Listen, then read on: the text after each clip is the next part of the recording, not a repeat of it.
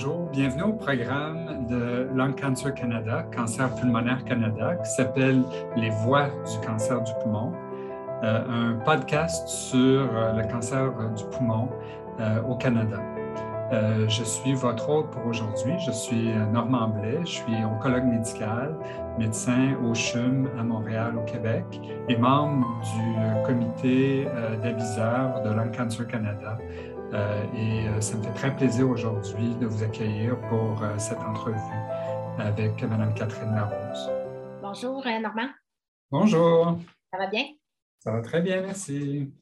Donc, c'est ça. Donc, moi, je voulais un peu partager mon histoire ou mon expérience avec avec le cancer du poumon jusqu'à présent. Donc, moi, j'ai été diagnostiquée avec un cancer du poumon non à petites cellules stade 4 en novembre 2020. Euh, Contre toute attente, évidemment, euh, j'avais aucun facteur de risque, euh, aucun cancer dans ma famille, donc c'était vraiment une surprise. Et puis, ce qui a, en fait, ce qui a enclenché mon diagnostic, c'est vraiment une vision floue à mon œil gauche. J'étais, à ce temps-là, j'étais à Québec, au chevet de ma belle-mère. J'avais aussi un, espèce de torticolis un peu à gauche. Donc, euh, euh, je me disais que c'était quand même une situation stressante. Travailler en pandémie aussi, c'était quand même euh, une adaptation. Donc, c'est ça, euh, vraiment tout d'un coup, on dirait que j'ai eu une vision floue euh, avec mon œil gauche. En fait, c'était plus des, comme des taches noires que je voyais. Là, je voyais pas, on était à l'hôtel, je voyais pas le cadre sur le mur avec mon œil gauche, je voyais pas les lumières au plafond. Avec mon œil droit, oui, mais pas avec mon œil gauche. Donc, je suis allée voir un optométriste, mon optométriste quelques semaines après mon retour, qui a cru que c'était un décollement de la rétine. Puis là, m'a envoyé évidemment voir un ophtalmologiste parce que c'est quand même une urgence médicale. Mm-hmm. Et puis, euh, l'ophtalmologiste m'a dit tout de suite euh, non, tu as vraiment comme une bosse sur l'œil. Donc, ils m'ont référé au, euh, à l'Institut de l'œil, à l'hôpital d'Ottawa, comme immédiatement. mais moi, j'étais comme aucunement stressée bosse sur l'œil, ça faisait pas mal. Je voyais quand même avec mon œil droit. Donc, euh, je me suis rendue tout de suite euh, à l'hôpital d'Ottawa où j'ai vu un spécialiste de la rétine. Euh, puis c'est certain que par ces questions, j'ai compris qu'on parlait de quelque chose de pas plus grave qu'un décollement de la rétine. Ces questions étaient vraiment comme comme, bon, évidemment, il m'a mis des gouttes dans les yeux, il m'a inspecté les yeux, puis il m'a demandé comment tu est-ce que ton appétit, ça va bien? Est-ce que tu te sens fatigué? Ben, pas nécessairement. Est-ce que tu as déjà eu un cancer? Oh! Toute une question. Donc là, j'ai dit non. Puis là, il a continué avec des questions euh, d'ordre général. Puis après ça, il m'a demandé, euh, tu sais, ton est-ce que tu as déjà eu, est-ce que tu as du cancer dans ta famille? Non. Donc, c'est sûr que par ces questions-là, je me doutais bien qu'il y avait quelque chose euh, quand même d'un peu plus sérieux. Donc, il m'a fait passer un CT scan. Euh, et puis, euh, c'est là qu'on m'a dit que c'est on avait vu des taches à mon poumon. mais moi, j'ai quand même, j'avais quand même fait mes recherches. Puis euh, j'avais lu avec les notes euh, du médecin, là, avec l'application MyChart, qu'on peut aller voir euh, les, notes du, médecin. j'avais quand même réussi à comprendre qu'il soupçonnait des métastases aux yeux. Donc, quand j'ai fait des recherches de métastases aux yeux, c'est quelque chose qui est extrêmement rare. Donc, il n'y a pas beaucoup, il a pas beaucoup de données, d'informations là-dessus. mais j'ai compris un peu. On s'entend que ce n'est pas quelque chose de très commun. Ce n'est pas la façon que la plupart des gens vont apprendre qui ont quelque chose au poumon. Oui, non, exactement. Puis euh, c'est certain que je suis allée sur des, bon, je suis allée en fait sur le site euh, la Société canadienne du cancer. C'est sûr qu'au début, début, je me suis dit c'est un cancer de l'œil. Bah, c'est pas grave, je vois bien avec un œil. Euh, j'ai un beau-frère qui est comme ça, là, qui a juste un œil, puis je me disais, je vois bien, fait que c'est pas plus grave que ça. Euh, mais quand j'ai vu le métastase aux yeux, c'est souvent un deuxième cancer. Puis souvent, ça vient, puis j'ai compris aussi les questions parce que souvent, ça vient du cancer euh, du sein chez les femmes. Puis il m'avait aussi demandé des questions à ce niveau-là. Est-ce que ton cycle menstruel, est-ce que tu as des différences? Est-ce que, puis je, non, euh, pas du tout. Euh, puis quand j'ai regardé les symptômes, j'avais rien. Puis après ça, ça parlait du cancer du poumon. Et là, quand j'ai lu les symptômes, je me suis dit, ah, ah non, je pense qu'il y a des chances que ça soit ça. Euh, fait qu'un mal de cou. Puis j'avais aussi, euh, ça faisait pas longtemps, j'avais comme du petit, euh, un petit peu d'asthme quand j'allais me coucher. Tu sais, pas longtemps, juste 3-4 minutes, mais juste assez pour siffler un peu. Puis ça partait, fait que je n'étais pas vraiment inquiète, mais je m'étais dit, ah, c'est bizarre, il faut vraiment que, tu sais, j'imagine que je vais aller voir mon médecin pour lui demander des pompes. C'est bizarre, ça, on dirait, mais ça me faisait juste ça euh, en me couchant. Donc, c'est ça. Donc, j'avais compris. Puis quand j'ai lu aussi métastase aux yeux, j'ai compris que c'était distant. Là, c'est, fait que je savais que c'était quand même un stade avancé. Et puis là, même ma vision dans mon œil droit s'est mise à diminuer euh, vraiment rapidement. Euh, donc, on m'a fait de la radiothérapie aux yeux euh, quand même assez rapidement. Fait que même, j'ai eu ma biopsie, mais on m'a fait presque tout de suite de la, radiothérapie aux yeux parce que j'ai dit que ma vision commençait à, baisser. Ça, c'était quand même assez paniquant. Donc, que vous aviez lu beaucoup puis que vous avez cherché beaucoup par vous-même, aviez-vous du support du personnel médical? À ce moment-là, aviez-vous déjà accès à du monde pour vous aider à comprendre qu'est-ce qui se passait? Non, pas du tout.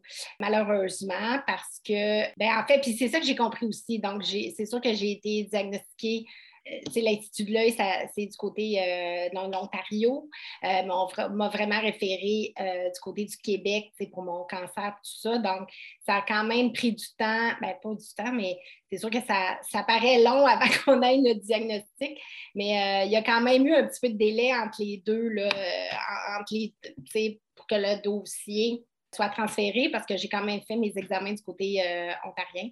Donc, euh, c'est ça. Puis non, malheureusement, j'étais un peu. Euh, là, j'ai compris en fait qu'on ne pouvait pas m'assigner d'oncologue tant qu'on n'avait pas le résultat de la biopsie. Fait que non, fait que j'ai été un peu, un peu toute seule. avec ça.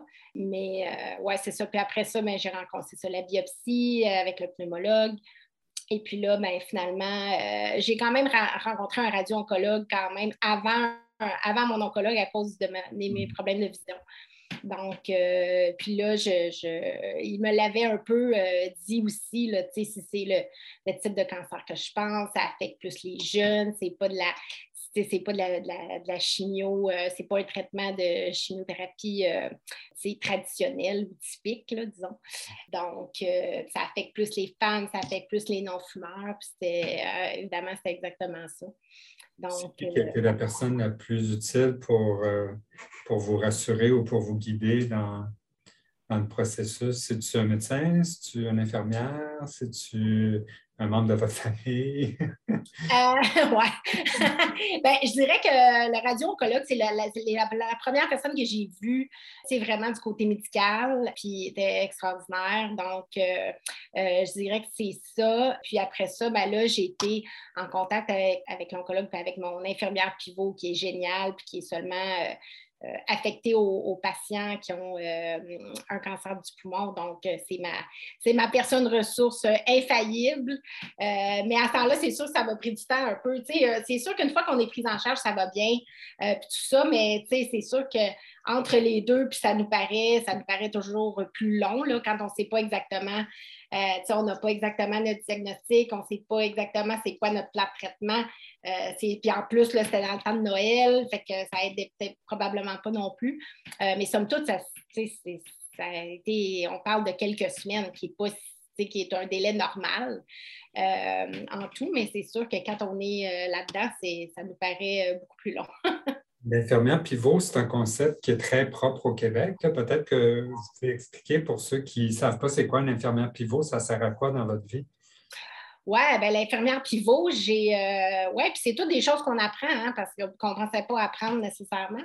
Mais euh, l'infirmière pivot, en fait, c'est euh, notre personne contact, donc qui va nous mettre en lien, qui est notre premier contact, qui va nous mettre en lien avec, avec l'oncologue si on a des. ou si on a si on a des nouvelles douleurs, si on a des symptômes, si on a des questions, c'est vraiment notre personne ressource qui est affectée à nous et qui va faire le lien avec les autres, euh, les autres thérapeutes ou les autres euh, aux besoins. Donc, euh, c'est elle qui nous suit aussi avec, avec nos dossiers médicaux. Donc, c'est vraiment moi, c'est vraiment une personne, une personne efficace, puis une personne très indispensable, je dirais, avec, avec l'expérience du cancer.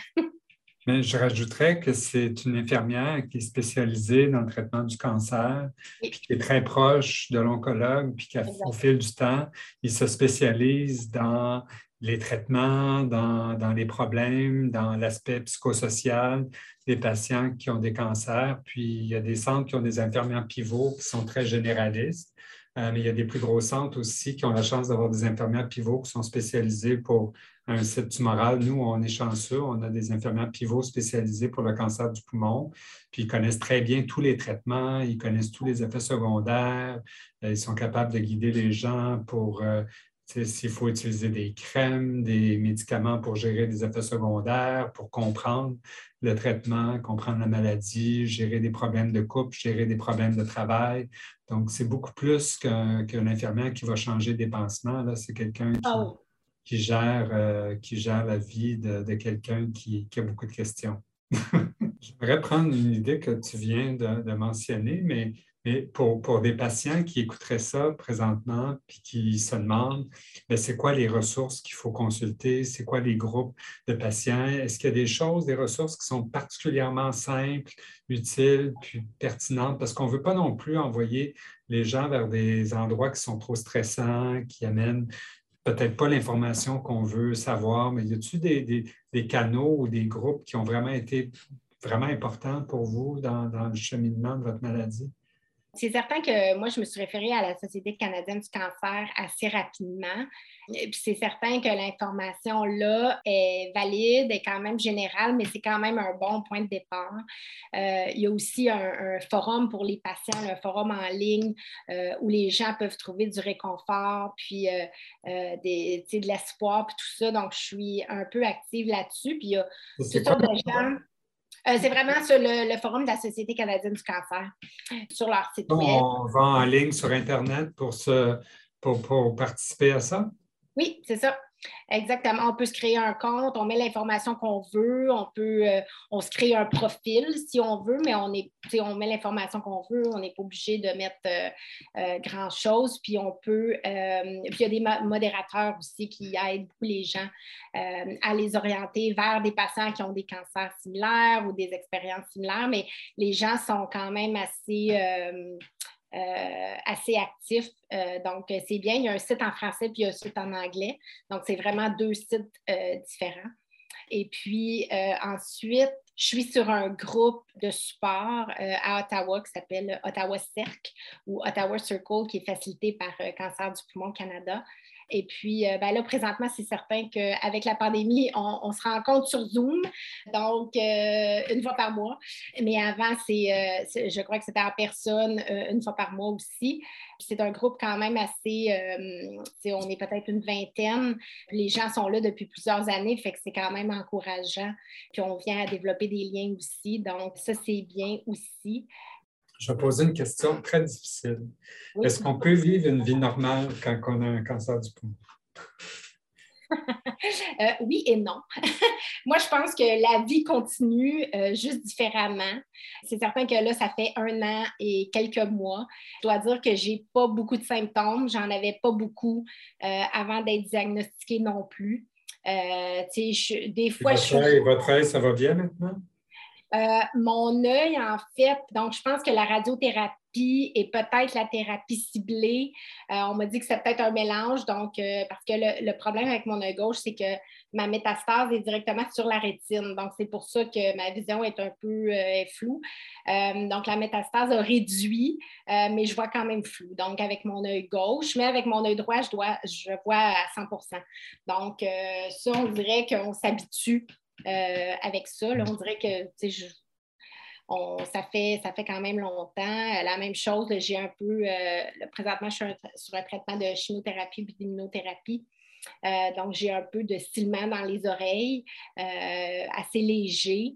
mais ça aussi, on dirait qu'on s'habitue, puis ça fait quand même longtemps. on dirait que je, je m'en rends plus compte vraiment. Euh, c'est fou comment on s'habitue à des, des choses qu'on ne pensait pas. Mais euh, sinon, euh, tu sais, je peux faire pas mal toutes les activités que je faisais. Donc, je peux quand même conduire, je peux, je peux profiter des, des soupers au restaurant, des petites sorties. Euh, donc, euh, donc, je me compte quand même chanceuse de ne pas avoir trop de symptômes euh, parce que c'est sûr que je suis un stade 4 puis j'ai des métastases un peu partout, mais je n'ai pas de douleur. Donc, je suis très, très heureuse de ça. c'est sûr que la vie est. La vie est un peu différente, mais on s'adapte puis on continue à profiter de la vie. C'est l'essentiel, selon moi. Je veux dire, c'est ça qu'on veut comme médecin. Puis je, pourrais dire que vous avez cette chance-là parce que ce n'est pas tout le monde qui sont parfaitement libres de symptômes, puis même qu'il y en a beaucoup qui, souffrent de façon solitaire parce qu'ils ne vont pas dire à leur médecin à chaque fois qu'ils ont les mêmes douleurs, les mêmes douleurs. On, a l'impression qu'une fois qu'on l'a dit une fois, euh, ça ne sert à rien de répéter. Là. Puis quand le médecin ne réagit pas, ben, les patients ont l'impression que c'est parce qu'il n'y a rien à faire de toute façon. Fait que peu importe si on le demande ou pas. Euh, mais, c'est sûr que le but des traitements, c'est de pouvoir avoir une vie normale. Je pense que moi, en tout cas, quand je vois mes patients, c'est pas de dire on va vous prolonger la vie, on va vous guérir, c'est vraiment de viser une vie normale, puis de pouvoir continuer à profiter de la vie comme avant. Puis c'est vrai que ce n'est pas toujours possible, mais, mais moi, c'est ma première priorité. Tu sais, c'est sûr que quand on peut guérir la maladie, quand on peut offrir des traitements qui prolongent la vie de façon substantielle, bien, le patient va accepter des sacrifices. Puis ça, bien, ça fait partie du deal ou, du jeu qu'on joue. Mais en arrière de ma tête, c'est toujours d'offrir la capacité de pouvoir vivre comme si de rien n'était. Puis ça, c'est dur. Hein. Il, y a, deux types d'oncologues. Je ne sais pas si tu les connais, là, mais il y a deux types d'oncologues. Il y a les oncologues qui vont minimiser tous les problèmes, puis les oncologues qui vont inquiéter les gens. Euh, ah que je suis du deuxième type. J'ai plutôt tendance à inquiéter les gens parce que je ne suis pas toujours rose dans, ce que j'annonce. Puis, moi, j'aimerais ça que tous mes patients soient comme toi, puis ce serait vraiment super, puis on est content quand ça arrive, mais, mais la réalité, c'est qu'il y en a que ce n'est pas, pas aussi facile. Puis moi, je n'aime pas ça qu'un patient apprenne que son traitement va être difficile après que je lui ai dit que ça va être facile. Puis j'ai plutôt tendance à, vouloir avertir les gens qu'il y a un peu d'incertitude dans, les nouvelles étapes qu'on traverse. Puis comme avec le Tagrisso, comme avec la chimio, ben, ce n'est pas, toujours, pas toujours comme on pense, puis ce n'est pas toujours comme on souhaite. Puis c'est vrai qu'il y a des gens que c'est presque un miracle, puis on, voit des résultats qui sont bons, puis il n'y a pas d'effet secondaire, puis ça va super bien, mais c'est un peu comme aller au casino, la chimio. On, on, sait comment, on sait comment on arrive, mais on ne sait pas comment on va ressortir. Puis on souhaite toujours gagner le gros lot, mais des fois, on ne gagne pas. Puis nous, quand on choisit un traitement, c'est parce qu'on pense qu'il y a plus de chances de gagner que de perdre. On n'est quand même pas là pour faire perdre le monde, puis, puis de faire exprès pour rendre les gens malades. Mais en même temps, ben, il y a un petit peu d'incertitude. Puis, puis je sais, il y a des patients des fois qui me disent Ah, ben, vous m'inquiétez, là, puis je me demande si je devrais jouer, jouer le jeu de l'honnêteté. Mais je pense que quelque part, quand on est préparé pour affronter des problèmes, ben, on est un petit peu mieux aiguillé. Oui, moi, je suis d'accord avec ça aussi. Puis, euh, je suis d'accord aussi, là, si mon oncologue m'avait dit que les traitements de chimio, c'était très facile, c'est certain qu'on m'a dit, ah, la chimio, on ne sait pas, on m'avait pas, euh, on m'avait peint un portrait quand même assez réaliste. On ne sait pas comment, voici les effets secondaires possibles, euh, on ne sait pas comment ça va aller. c'est sûr qu'on m'avait dit, ben, tu es, quand même relativement jeune, donc peut-être que tu vas mieux tolérer les, les, les traitements. Euh, mais bon, comme, comme, comme, tu dis, on ne sait jamais. Euh, puis, euh, c'est certain qu'après les deux ou trois premiers traitements, j'étais agréablement surprise. C'est sûr, pas le fun, mais quand même, j'avais moins de fatigue que je pensais. malgré que c'était un peu cumulatif, là, avec là, je suis rendue à 14-15 traitements un petit peu plus fatiguée là, dans ma semaine, un petit peu plus, mais c'est quand même, euh, c'est quand même gérable. Je, vais te poser une question difficile, puis tu peux être honnête. Euh, moi, j'ai tendance avec l'âge, parce que je commence à avoir un peu plus d'expérience, Puis je commence avec l'âge de me dire, le moins j'en dis, le mieux c'est. Puis je vais t'expliquer qu'est-ce que je veux dire. C'est que quand on voit quelqu'un pour la première fois, qu'on lui explique sa maladie, qu'on explique les traitements, puis tout se passe dans cette même visite-là, -là, c'est lourd il s'en passe des choses. Puis on dit, ben là, vous avez un diagnostic, vous allez avoir un traitement, euh, les chances sont ci, les chances sont ça, on, a des, on a des bons traitements, on a des médicaments pour gérer les effets secondaires, on va vous expliquer les effets secondaires. Moi, j'aurais tendance à penser que les gens retiennent même pas 10% de ce qu'on dit. Parce que la tête, elle, part dans son, propre, dans son propre sens, puis à un moment donné, les gens ne nous écoutent plus. Donc, moi, j'ai tendance à, essayer de, mettre une emphase sur les messages importants. Puis après ça, je rassure les gens en leur disant ben, leur infirmière pivot, le, le, pharmacien va intervenir, puis il va y avoir beaucoup de gens qui vont venir par après la visite pour renforcer des messages qui sont importants quand même. Mais je pense qu'à ce moment-là, quand les messages arrivent par ces autres professionnels-là, ben, les gens sont peut-être un petit peu plus prêts à, assimiler ces messages-là. Je ne sais pas qu'est-ce que tu en penses. Oui, je suis d'accord parce que c'est certain que c'est quand même un choc. Euh, euh, je pense que peu importe notre situation, c'est quand même assez. Euh, en tout cas, pour moi, c'est sûr que j'avais aucun facteur de risque, jamais fumé, début quarantaine. que, de faire dire cancer du poumon, stade avancé, c'est quand même assez surprenant. Euh, cancer du sein, on dirait que j'aurais été moins surprise, peut-être parce qu'on en entend beaucoup parler, euh, il y a eu beaucoup de sensibilisation, mais cancer du poumon, c'est comme Oh, ça sort de où ça? Donc, je suis quand même d'accord. Je pense qu'au début, c'est quand même un choc. Euh, fait que déjà là, tu sais, le mot cancer fait peur. stade avancé, là, quand tu comprends stade 4, c'est comme OK OK, c'est pas. Euh, on, on, peut traiter, mais on ne peut pas guérir. Donc, on peut. Euh, c'est certain que d'être accompagné d'une autre personne, ça aide aussi parce que l'autre personne peut prendre des notes, peut entendre. des fois, on est deux, mais on n'entend pas les mêmes choses. Moi, je vais me concentrer sur quelque chose, l'autre personne va se concentrer sur d'autres choses. On, parle, on parle depuis le début de, de la vie normale. Puis, euh, ça amène peut-être une question importante en ce moment. Là. Comment tu as trouvé que la COVID interagissait avec le cancer du poumon puis le besoin d'avoir une vie normale? C'est sûr que la pandémie, euh, c'est sûr que, euh, veut, veut pas, quand on a un, diagnostic de cancer, euh, je pense que même si on est bien entouré, j'ai un mari, j'ai des enfants, j'ai de la famille, des amis qui sont très euh, aidants et qui sont très présents. Euh, mais c'est certain qu'on vit l'isolement. On ne veut pas, on est quand même toute seule dans cette. On n'est pas toute seule parce que tout le monde est là pour nous dire qu'ils sont avec nous, tout ça, mais c'est nous, en fin de compte, qui vivons avec cette cette maladie-là, puis avec tout ce que ça euh, amène. Euh, c'est certain qu'en pandémie, ben, l'isolement est encore pire. Euh, c'est certain qu'avec un stade 4, on se dit, OK, je ne sais pas combien j'ai de, mois ou d'années que je peux en profiter, mais là, avec la pandémie, les gens sont isolés et tout ça, c'est déjà pas une vie normale. avec un diagnostic de cancer, c'est sûr qu'il y a quelque part, je suis une personne quand même assez positive, mais réaliste, je dirais. c'est sûr qu'on se dit, ben moi, là, tu sais, j'en ai peut-être pas 15 années devant moi, là. fait que c'est sûr qu'on sent un peu que c'est du temps volé, là, tu sais, encore plus euh, quand on est dans un stade avancé de cancer. c'est certain que l'isolement est encore plus là. Oui, il y a des groupes de. Évidemment, il y, a des, façons de, pallier à ça. Les, groupes euh, de support sont virtuels. On a parlé à les gens qui ne savaient pas comment utiliser la technologie. je pense qu'on est de plus. On est meilleur. Euh, donc, on, peut faire des, des, appels virtuels avec des amis, avec la famille, puis tout ça, mais c'est certain que c'est pas évident. Là. encore, encore c'est comme, euh, c'est comme deux, euh, deux coups. Là.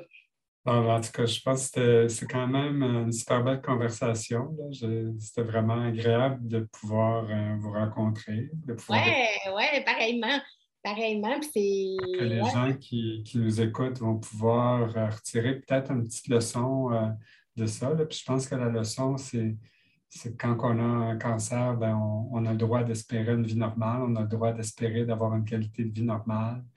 Puis le partage qu'on a avec notre équipe soignante, ben, ce n'est pas juste le médecin, c'est tous les gens qui nous aident à, cheminer. Ben, c'est important de, parler, de lire, de s'informer, puis de chercher toutes les solutions pour euh, retrouver notre, notre vie antérieure euh, au plus proche que possible. Oui, exactement, exactement. moi, je suis. Euh, oui, puis tu sais, on ne sait pas comment ça va aller non plus, mais là, je me disais, ça fait un an, un petit peu plus qu'un an, j'ai quand même pas. J'ai pas vraiment plus de symptômes qu'avant, donc euh, je me sens très chanceuse euh, mm-hmm. de pouvoir continuer à profiter de la vie comme ça.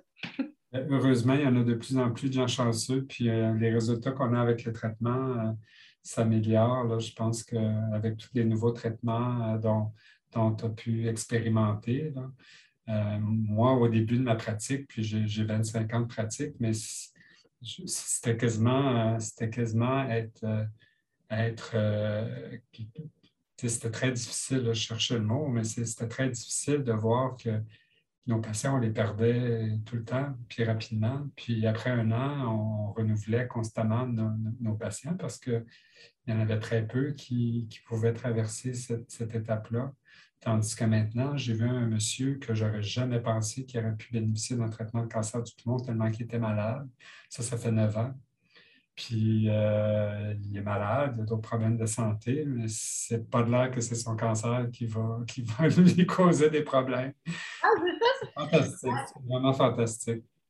Oui, ça, c'est l'autre chose aussi, c'est qu'il y a tellement de recherches, puis il y a tellement de nouveaux traitements en cancer du poumon dans les dernières années.